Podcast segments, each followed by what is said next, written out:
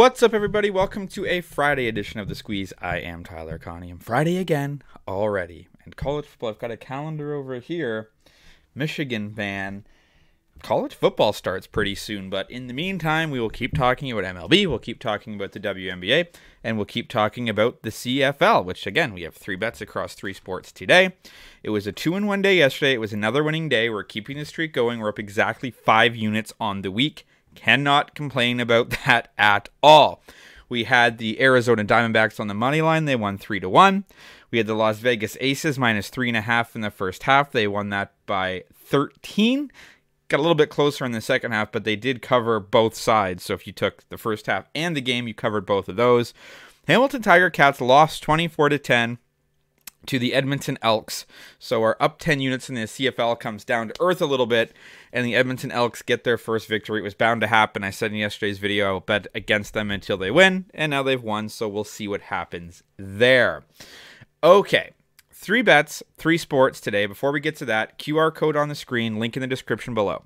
Follow those links, sign up for a sportsbook, make a minimum deposit. You're guaranteed the best exclusive offers and bonuses through my partnership with Betstamp and with these books. Join the Discord to get in the chat. Um, that's where picks are usually posted early and often. It's where I post everything first beforehand because I don't know what's going on with social media between Twitter, between threads, between Bluesky, between all these different things. Everything is posted on the Discord first. Picks are always free. Don't ask for any money. Just ask that you also tell a friend to subscribe to the channel if it might interest them. And that's how you can help out. Use the links, subscribe to the channel. The rest I do for free. Okay. We're going to start today in the CFL. You've got the Winnipeg Blue Bombers at the Calgary Stampeders. The line is set at four. And I know that Zach Collaros, the quarterback for the Blue Bombers, will not be playing today. It was announced that um, will be out. He'll be missing his first start since he joined the Winnipeg Blue Bombers. Dru Brown is going to get the start. I don't think that it matters all that much. Stampeders have lost three of their last four games. The season ended today, they would miss the playoffs for the first time in 19 years. Jake Maier is currently playing some of the worst football of his career. He's gone three consecutive games without a touchdown pass. So even though you've taken the Blue Bombers quarterback out of the equation, their defense is still absolutely top notch. Winnipeg is 7 and 2. They are second behind only the Toronto Argonauts, coming off a 38 29 win over Edmonton.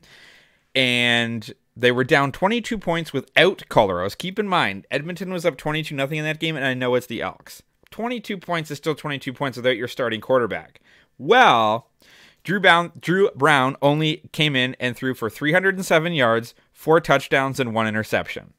He'll get the start today, and I think he should be able to get it done against the Calgary secondary, which is not great. Calgary is three and six.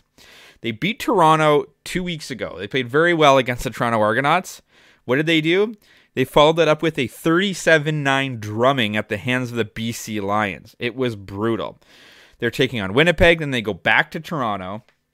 It's going to be very interesting to see what happens with the Stampeders, but I just don't think um, they have the firepower to get it done. I just don't think that it matters.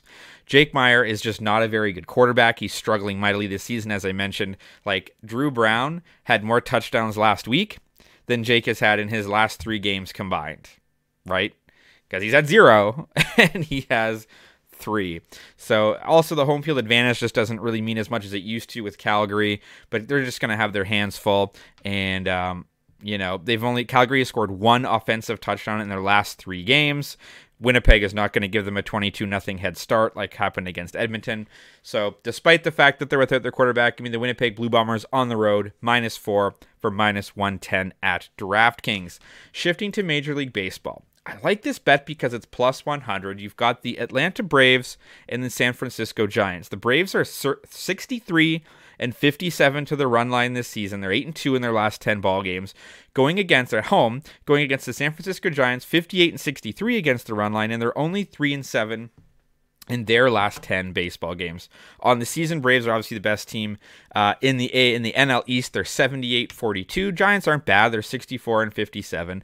But I like this pitching matchup a lot today. You've got Spencer Strider who's going for the Braves. He's 3 and 2 with a 2.6 ERA in his last 5 starts.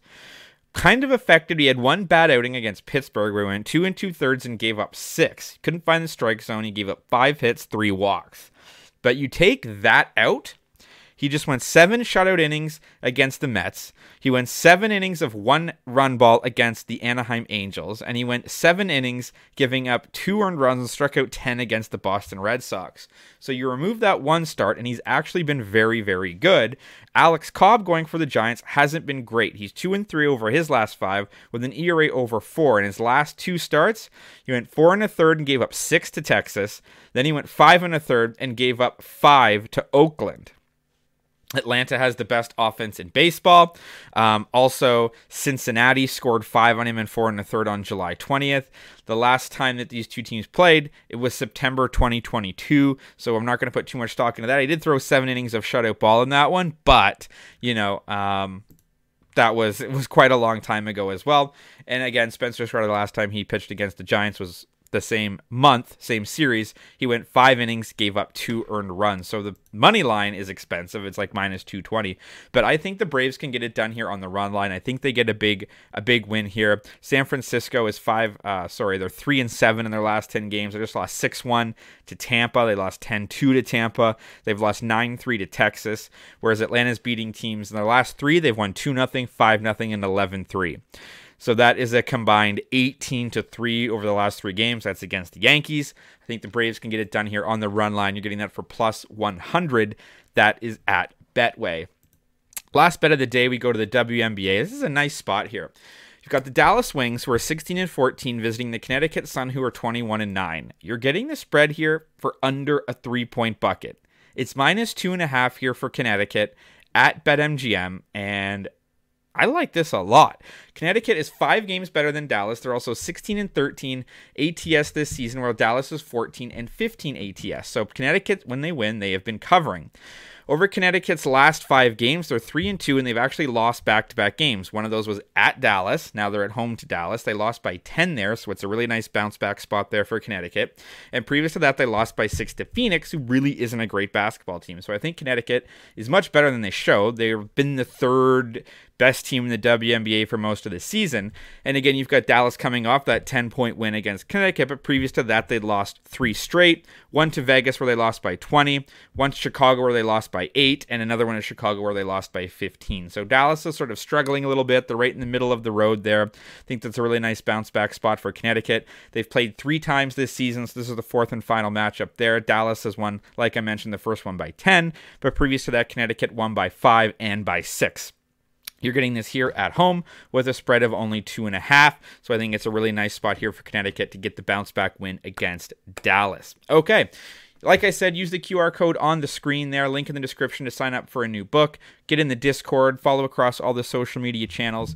My three bets for today we go into the weekend up five units. Give me the Winnipeg Blue Bombers minus four. That's minus 110 at DraftKings. Give me the Atlanta Braves on the run line, plus 100 at Betway. And give me the Connecticut Sun to cover minus two and a half or minus 110 at BetMGM. As always, drop a comment if you're fading or following. You can follow me across all my social media channels linked in the description below. Audio is on Spotify and on Apple. Let's have a great Friday and let's talk sports.